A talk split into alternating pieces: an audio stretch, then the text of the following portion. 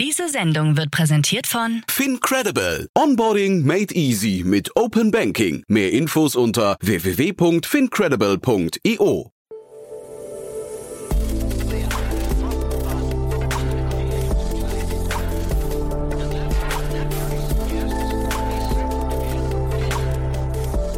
Startup Insider Daily.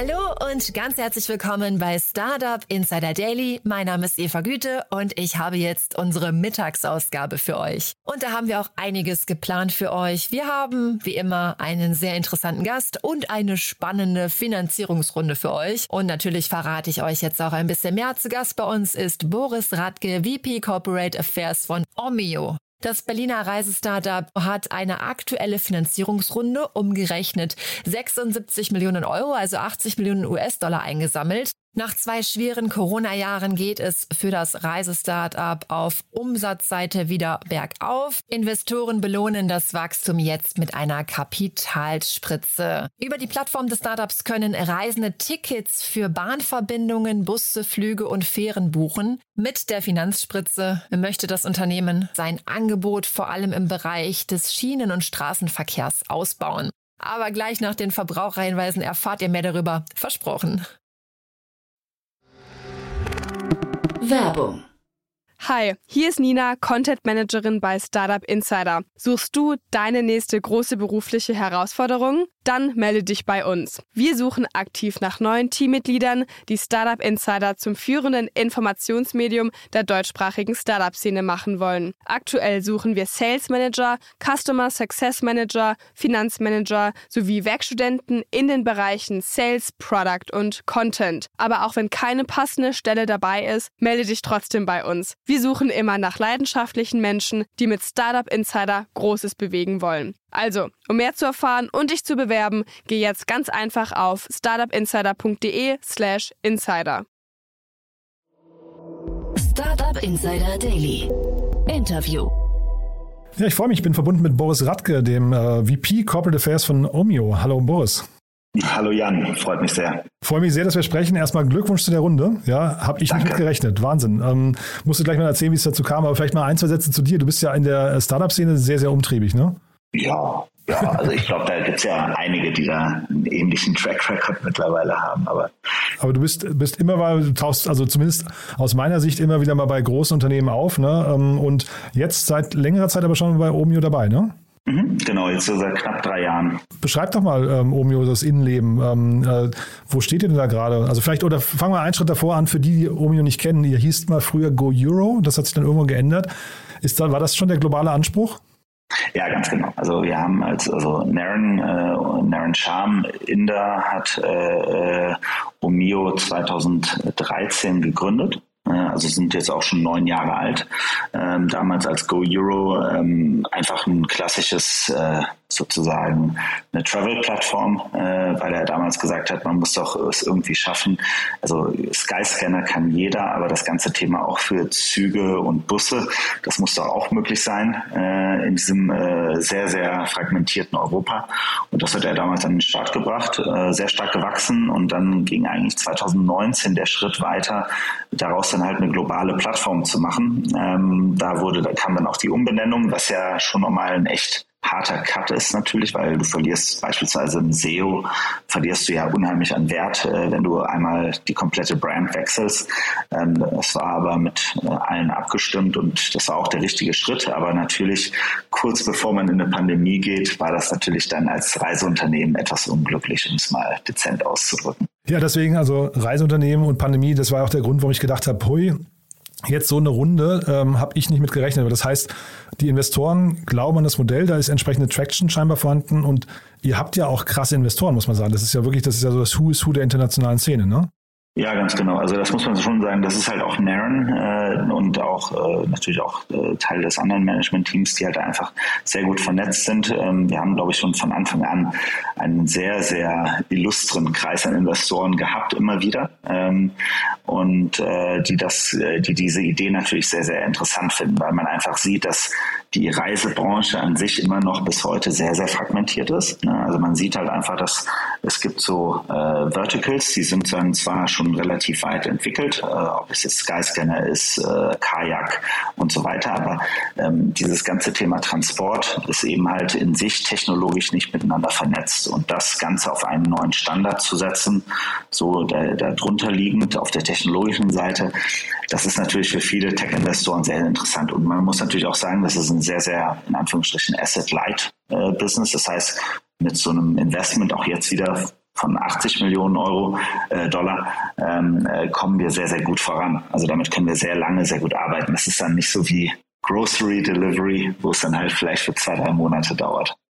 Das heißt andere Burnraten, ja, aber das nichtsdestotrotz, ähm, du sagst gerade Asset Light, äh, bei euch ist es wahrscheinlich ein riesengroßes Datenspiel, ne? Oder vielleicht kannst du mal, wie, wie ist denn dieses Unternehmen strukturiert? Ich habe da tatsächlich zu wenig Ahnung. Ist, ist das viel auch Partnerships und Acquisition von, von Daten und solche Geschichten oder wo, wo setzt ihr den Schwerpunkt? Genau, also es sind also auf der einen Seite erstmal ein harter Tech-Case, das heißt also wirklich viel Engineering im Hintergrund, weil man eben halt diese ganzen verschiedenen Datensysteme der, ähm, äh, der Transportunternehmen auf der ganzen Welt oder in ganz Europa vor allen Dingen, also 37 Länder, ähm, zusammenbringen muss. Ähm, und da dauert so eine Integration auf der rein technologischen Seite schnell so drei, vier Monate pro ähm, Anbieter. Wir haben über 1000 Anbieter auf der äh, Seite. Ähm, äh, und dann geht es natürlich auch darum, dazu noch so ein entsprechendes Vertragswesen zu finden, weil das sind ja teilweise Busunternehmen, die haben in ihrem Leben noch nie mit einer Tech-Plattform gearbeitet. Da sind aber auch natürlich dann so große ähm, Staatsunternehmen wie die Deutsche Bahn dabei, die halt am liebsten gar nicht mit so einem äh, Tech-Unternehmen zusammenarbeiten wollen. Und das dann halt, äh, da dauern dann halt auch so Commercial-Verhandlungen schon mal so eine zwei Jahre. Ne? Also wir haben beispielsweise in Portugal ähm, das erste Mal, dass es überhaupt in der Geschichte Portugals ein digitales Ticket gibt durch uns mit Comboas de Portugal, also die Staatsbahn ähm, hat jetzt das erste Mal so einen Vertrag unter unterzeichnet und das ist jetzt auch live. Das heißt, Kunden in Portugal können das erste Mal mit einem QR-Code zahlen. Das gab es vorher gar nicht. Dieses Thema Zusammenarbeiten mit euch oder nicht zusammenarbeiten, was motiviert denn die Unternehmen jetzt, diese 1000 Anbieter mit euch zusammenzuarbeiten? Naja, also es ist natürlich erstmal das globale Audience. Ne? Also bis äh, vor der Krise war es halt so, dass wirklich ein sehr signifikanter Teil unseres äh, Publikums an Kunden ähm, aus äh, Asien, aus Amerika äh, kam oder Lateinamerika auch, die halt nach Europa gereist sind, die einfach da standen und gesagt haben, boah, ich verstehe die Sprache nicht, ich muss jetzt an irgendeinem Kiosk stehen, da irgendein Ticket kaufen, ich weiß gar nicht, ist das überhaupt das Einzige, was es gibt, gibt es auch noch andere? Und ich sage immer, das beste Beispiel waren immer die Amerikaner, die dachten ja immer, man muss von äh, Mailand äh, nach Rom fliegen, so weil die das aus Amerika immer kennen, äh, dass man überall hinfliegen muss. Ähm, und äh, dann haben die halt durch äh, Go Euro oder eben halt Omio äh, gesehen, ach Quatsch, es gibt äh, zehn Busunternehmen, die fahren auch noch eine echt schöne Strecke. Es gibt drei äh, Bahnen, die auch schön an der Riviera vorbeifahren. Das ist ja viel entspannter und viel besser. Und ich zahle mit meinem Payment, mit meiner Payment Option, ich zahle mit, ich habe es in meiner Sprache übersetzt. Und das ist natürlich für diese Unternehmen Unternehmen dann sehr, sehr interessant, weil sie plötzlich ein ganz anderes Publikum akquirieren können und zwar auch sehr, sehr kurzfristig, also sehr, sehr einfach äh, bekommen. Ähm, auf der anderen Seite äh, sind es natürlich dann aber auch eben halt die Insights, äh, die wir denen geben können. Ne? Also das heißt, wir können die ja auch mit Daten äh, informieren darüber, welche Kundengruppen gerade besonders interessant sind, äh, wo wir auch Blindspots in deren Ticketing-Schema ähm, sozusagen noch sehen. Und ich glaube, da haben wir wirklich dann auch die Möglichkeit, wirklich mit vielen Firmen, also mit vielen von diesen Anbietern sehr langfristig und sehr, sehr intensive Partnerships Partnerships aufzubauen. Und das Geschäftsmodell, ich meine, du hast ja vorhin die Parallele zum Quick Commerce gezogen bei den, ähm, bei den Burn-Raten. Äh, wie ist das denn hier? Weil also die, die Investoren momentan suchen ja eher nach Modellen, die relativ zumindest die Profitabilität in Aussicht stellen können. Ne? Ähm, ist das hier der Fall? Also wir sind noch nicht profitabel, ähm, aber unser Ziel ist es jetzt auch äh, ziemlich zeitnah in die Profitabilität reinzukommen. Ähm, wir haben, um ehrlich zu sein, wie wir fast alle ja in der Szene, ähm, uns äh, jetzt gar nicht so, so sehr nur auf Profitabilität erstmal gekümmert. Also das Geschäftsmodell ist relativ einfach. Wir haben, ähm, wir verkaufen halt die Tickets ähm, äh, und für die Tickets bekommen wir eine entsprechende Kommission. So, ähm, plus, dass wir natürlich in der Lage sind, nochmal auf das Ticket auch nochmal einen Aufschlag für den Kunden draufzupacken. Ähm, also das heißt, wir können an beiden Seiten äh, eine Art Kommission äh, verlangen. Ähm, das Klassische. Und dann haben wir noch zusätzliche Partnerships, die wir machen. Das heißt also Werbepartnerships. Wir haben eine größere ähm, Partnership schon lange mit äh, Booking.com, dass man halt, äh, wenn man eine Reise über uns bucht, eben halt auch äh, die Empfehlung bekommt, äh, so Affiliate-mäßig äh, eben halt direkt parallel dazu auch die passende Bestellung äh, bei Booking sich anzuschauen ähm, oder eben halt auch äh, in der Mikromobilität äh, zum Beispiel eben halt das verbinden mit einem Share Now, also mit einem, äh, mit einem äh, Share Mobility Anbieter. Und du hast vorhin das Thema SEO ja angesprochen im Zusammenhang mit der Umfirmierung oder der Umbenennung.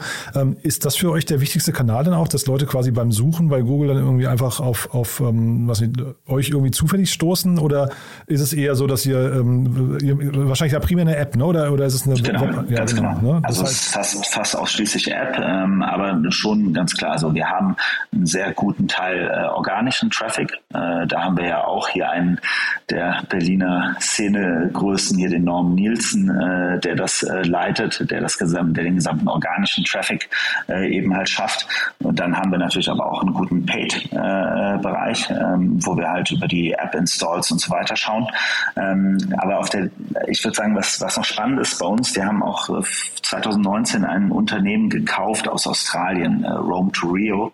Ähm, das ist quasi ähm, die Such Plattform schlechthin auf der Welt für Reisen. Also da gehe ich, also das ist ein super Team, also es sind so knapp 40 Leute aus äh, Melbourne. Ähm, äh, und dort äh, kannst du wirklich sehen, selbst, also das ist sogar weltweit, äh, da kannst du auch sagen, wenn du über den Himalaya reisen möchtest. Ähm, und da gibt's halt nur diesen einen Bus, der einmal in der Woche an der einen Station vorbeifährt, da gibt's dann so ein paar Leute, die reisen für Rom to Rio das ganze Jahr durch die ganze Welt und machen dann Fotos von den Timetables, werden digitalisiert organisiert und dann kannst du wirklich die cra most crazy äh, Travel äh, Trips machen. Ähm, aber äh, Rome to Rio macht halt nicht das äh, Booking, also das Booking kommt dann teilweise dann über uns, wenn wir es können. Äh, ansonsten macht es dann einfach nur die Weiterleitung oder die Informationsweitergabe. Aber das ist halt im Endeffekt so die Gesamtjourney, die wir da eigentlich darstellen können. Das heißt, wir holen uns viele Kunden über Rome to Rio, die halt einfach auf der Suche sind nach dem idealen Trip oder und äh, die kommen dann eben halt auf uns, wenn sie dann in der Lage sind, äh, das Ganze dann zu buchen. Klingt so, als hätten die Mitarbeiter bei Roam to Rio zumindest einen sehr coolen Job, ne? Oh, geil. Also, absolut geil. Also ich hoffe ja auch, also es war ja immer damals mein Plan, ähm, als ich äh, dazugekommen war, kurz vor der Krise, äh, halt, ähm, dass ich dann auch mal ein, zwei Trips äh, nach Melbourne machen kann zum Business-Trip. Äh, das wär, hat leider bis heute noch nicht geklappt. Aber wir haben zum Beispiel diese Woche ähm, sechs, sieben Leute von Rome to Rio äh, in Berlin äh, im Büro das erste Mal jetzt, äh, weil wir da mal so ein bisschen die Strategie äh, refine. Also gestern hat auch unser CEO Naren mit dem CEO von, von Rome to Rio, mit dem Yesh, äh, zusammen so einen Fireside-Chat bei uns gemacht. Und sag doch mal, weil du gerade die Pandemie angesprochen hast, äh, wie ist denn ungefähr das Niveau jetzt gerade? Ähm, ja. seit, hat sich das alles wieder völlig normalisiert oder herrscht da trotzdem noch sehr viel Angst und Zurückhaltung? Also ähm, das war ja auch äh, in unserer Kommunikation jetzt am Dienstag ein ganz vorherrschendes Thema, ne? dass wir auf der einen Seite, muss man ganz klar sagen, dass wir ähm, die, die Pandemie war für uns natürlich ein absoluter Killer. Ne? Also äh, innerhalb von drei Tagen sind unsere Umsätze auf äh, 99 Prozent zurückgegangen, also 99 Prozent zurückgegangen.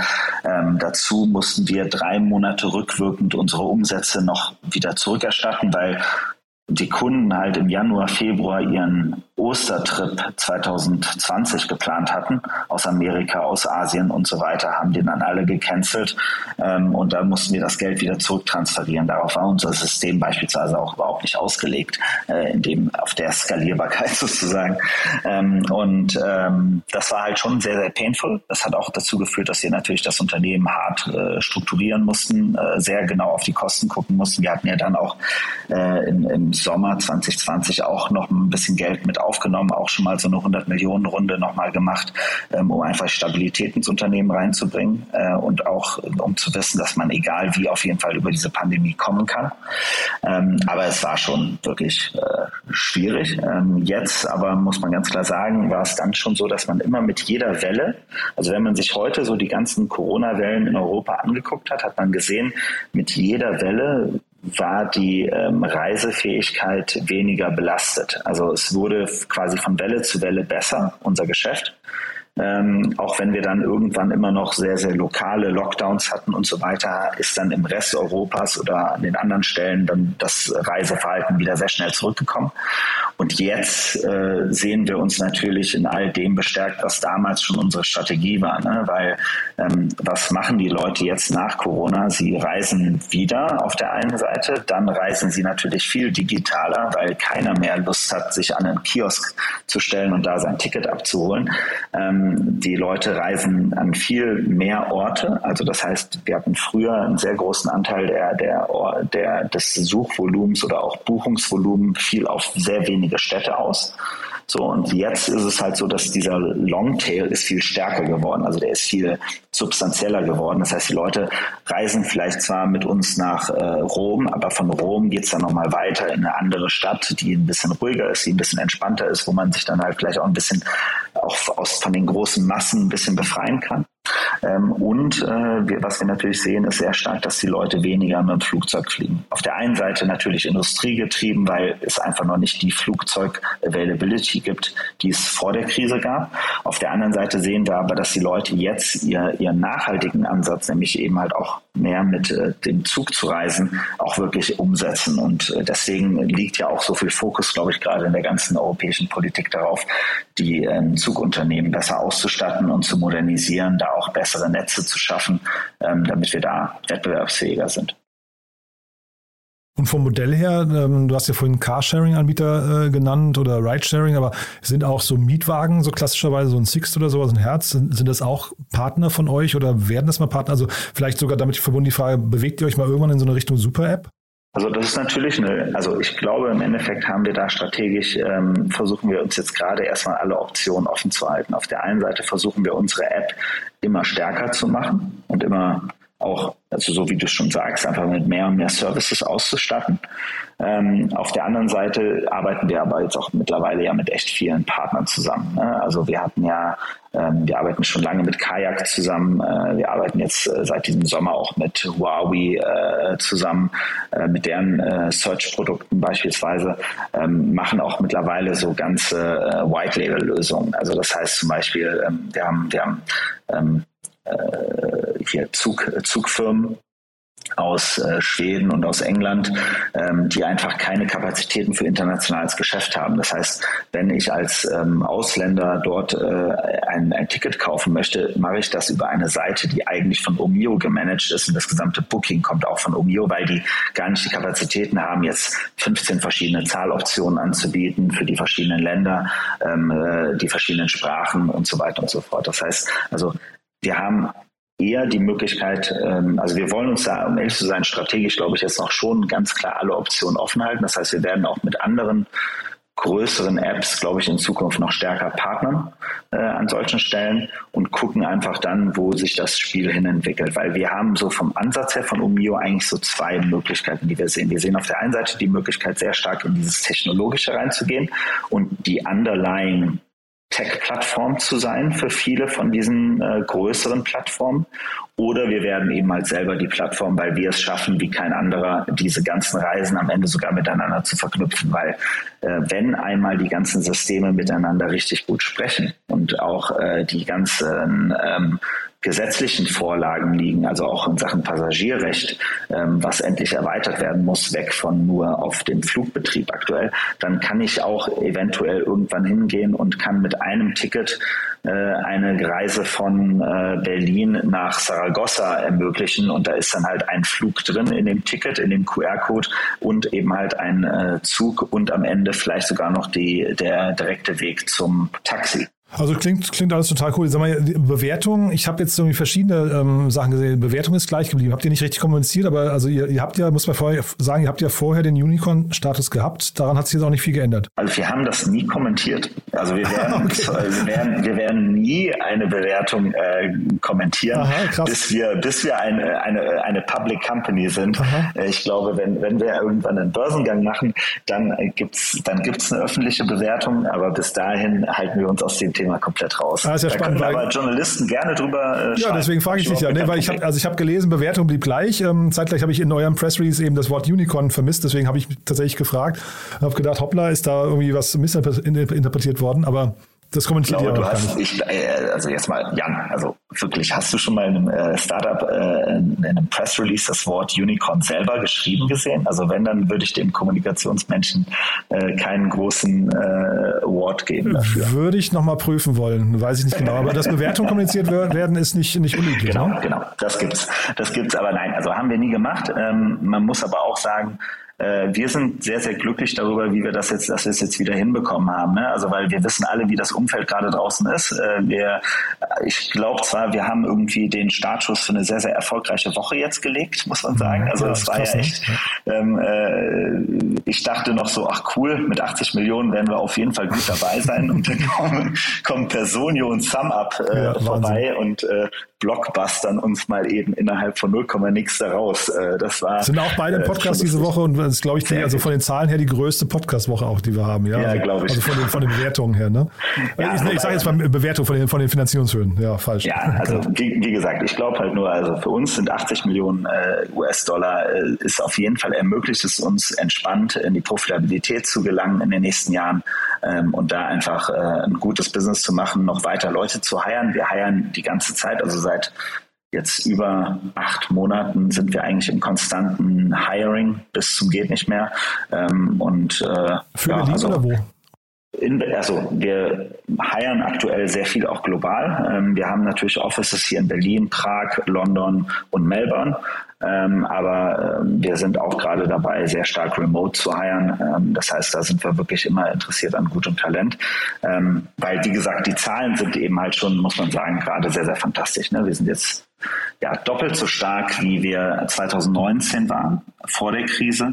Ähm, und äh, was vor allen Dingen eben halt auch interessant ist, eben halt, dass, sie, dass wir natürlich in den, in den Jahren der Krise die Zeit genutzt haben, um unseren gesamten Business-Mix so aufzusteuern, dass wir zum Beispiel jetzt auch allein schon aus dem Marketing-Mix her sehr viel gesunder sind ähm, und jetzt nicht mehr 35 Euro ausgeben für ein 9, also 35 Euro Marketing für ein 9 Euro äh, Busticket. Solche Sachen hat es vielleicht früher mal gegeben. Ja, weil du sagst äh, äh, Krise, ihr seid jetzt stärker. Ich will trotzdem eine Sache noch fragen und zwar, ähm, wahrscheinlich ist es ein bisschen unangenehm, dann beantwortest du sie einfach so, wie du möchtest, aber ähm, äh, wir haben ja auch die Ukraine-Krise gerade und bei euch investiert ist ja auch ein russischer Investor. Jetzt war in anderen Podcasts immer schon, wurde darauf geschimpft und gesagt, sowas geht gar nicht. Ähm, wie verhält man sich da? Merkt ihr das? Äh, haben die sich schon zurückgezogen oder wie läuft sowas? Du meinst äh, Target, ne? Ja, genau. Genau. Also äh, Target hatte vor einigen Jahren in uns investiert. Ähm, äh, wir müssen sagen, wir haben mit Target immer sehr, sehr gut zusammengearbeitet. Wir sehen äh, sie ja auch nicht als primär rein äh, russischen äh, Investor, sondern einfach als einen der besten VCs, äh, die wir hier in Berlin haben. Ähm, und man muss sagen, unsere Zusammenarbeit mit Target war bisher immer sehr, sehr gut. Ähm, und wir bleiben da auch da grundsätzlich dabei, dass wir sagen, wir arbeiten mit äh, starken Leuten, die uns unterstützen. Und solange uns Investoren in der Lage sind zu unterstützen, also nicht nur mit, mit Geld, sondern eben halt auch mit ihrem Netzwerk, mit ihrem Wissen und auch mit ihrer Kompetenz, das Geschäftsmodell voranzutreiben, ähm, sind wir da ähm, gucken wir darauf und nicht auf die äh, Makrosicht. Und man muss ja wirklich auch sagen, also wie, ich kann das jetzt gar nicht beurteilen, ob man das äh, so möchte dann als Unternehmen oder nicht, das äh, habe ich überhaupt keine, keine Idee. Aber die Investoren, die ihr habt, ich habe es ja vorhin schon gesagt, jetzt in der neuen Runde habe ich gesehen, äh, Stack Capital, die kannte ich nicht, Lazar ist dabei, ne? dann Goldman Sachs, das klingt ja schon so ein bisschen nach Vorbereitung Börsengang mal irgendwann wahrscheinlich, ne? Ähm, Thermasec habe ich gesehen. Äh, die sind aber, glaube ich, auch schon länger dabei, ne? G-Squared. Genau, Temasek und Schinnewick äh, sind in der 2019er Runde dazugekommen.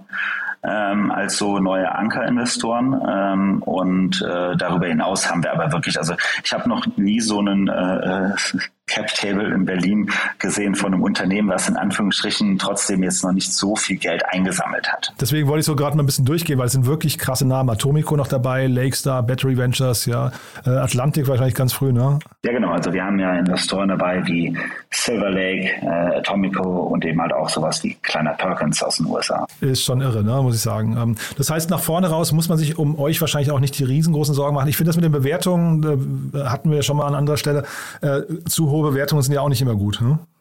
Ja, also äh, absolut. Ne? Also ich sag, das ist ähm, also die die Bewertungssprünge äh, eines Startups muss man immer sehr sehr ähm, äh, sehr sehr vorausschauend äh, machen. Also da einfach nur dem Hype zu folgen, ähm, das rächt sich ja gerade, wie wir es gerade, glaube ich, an ganz vielen Stellen in Berlin sehen, weil dann musst du plötzlich dich Hardcore mit Downrounds äh, auseinandersetzen. Also ich glaube, wenn du in einer ähm, äh, in einer globalen Pandemie eine Downround äh, hinnehmen musst, äh, sozusagen, ähm, dann ist es noch nachvollziehbar. Wenn es aber eben halt aufgrund von äh, verändertem Blick auf dein Geschäftsmodell passiert, ähm, aufgrund von Makrobildern, ähm, dann wird es halt ein bisschen schwierig. Genau.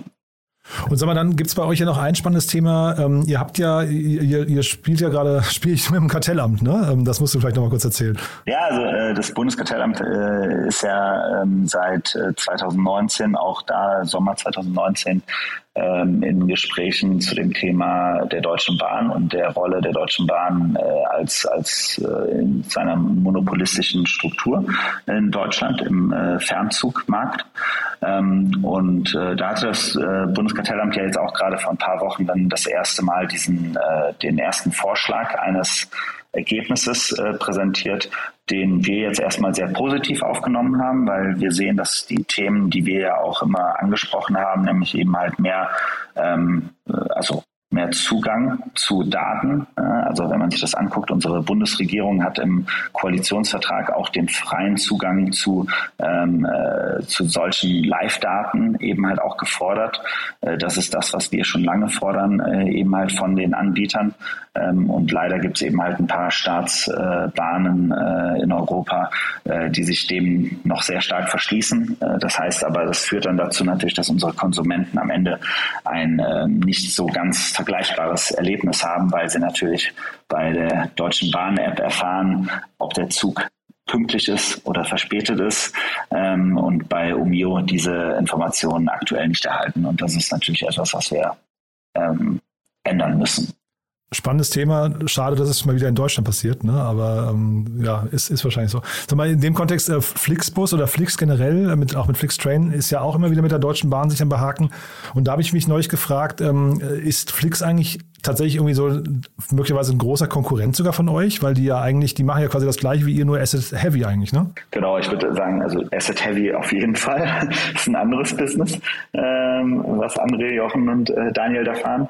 Ähm, aber ähm, Grundsätzlich äh, arbeiten wir ja schon immer zusammen. Also wir arbeiten schon lange zusammen. Also man kann äh, ähm, Flix äh, Tickets über äh, Omio buchen.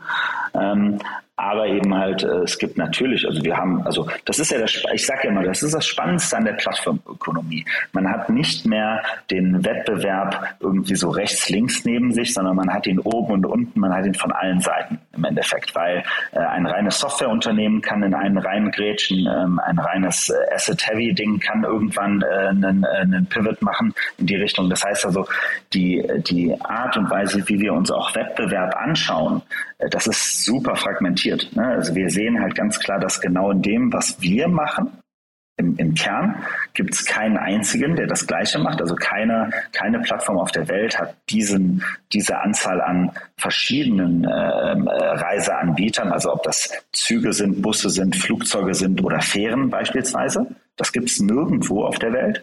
Ähm, aber eben halt, es gibt natürlich pro Vertical gibt es eben halt ganz viele Konkurrenten, ähm, die halt für uns auch immer wieder spannend sind und wo wir auch immer wieder merken, da gibt es dann halt so Frenemies und äh, da gibt es dann halt auch die, wo man auch dann wirklich auch in einem etwas stärkeren Konkurrenzverhältnis steht.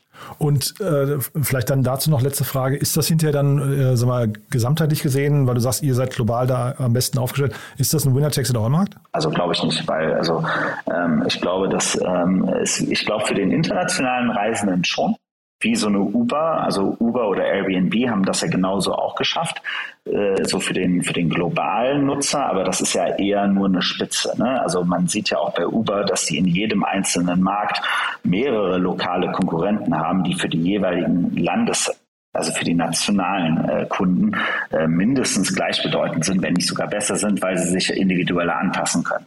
Ähm, das heißt also, da sehe ich das immer so, dass es, ähm, wenn, wenn wir es schaffen, auf, der, auf jeden Fall erstmal dieses globale Inventar zu bekommen. Also wir haben ja auch schon das gesamte nordamerikanische Inventar bei uns in der App drin. Ähm, Im nächsten Schritt geht es eben halt darum, jetzt zu gucken, was sind die nächsten großen Märkte, die wir uns äh, auch anschauen wollen, ob das jetzt Asien ist, ähm, ob das Lateinamerika ist ist, das sind halt alles sehr, sehr spezielle äh, Märkte. Ähm, wenn man sich da auch mal anguckt, wie die, also allein schon das Zugnetz in, auf der ganzen Welt verteilt ist, dann sieht man natürlich, dass Europa ja die absolute Konzentration ist.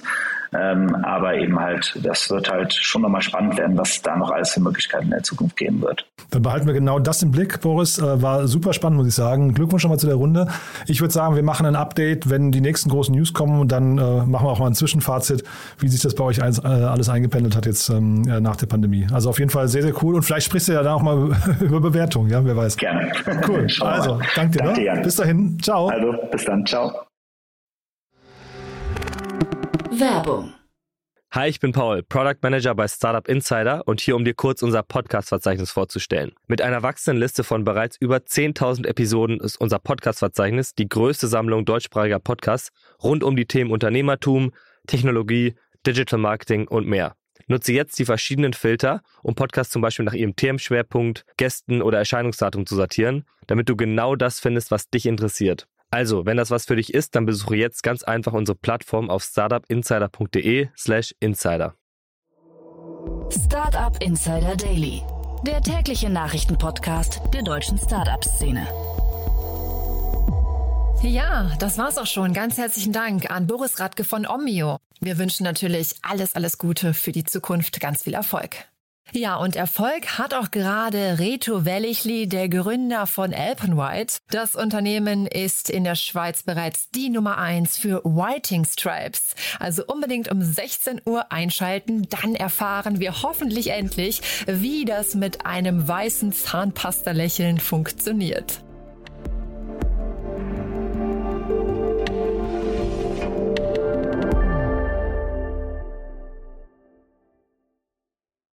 Diese Sendung wurde präsentiert von Fincredible. Onboarding made easy mit Open Banking. Mehr Infos unter www.fincredible.io.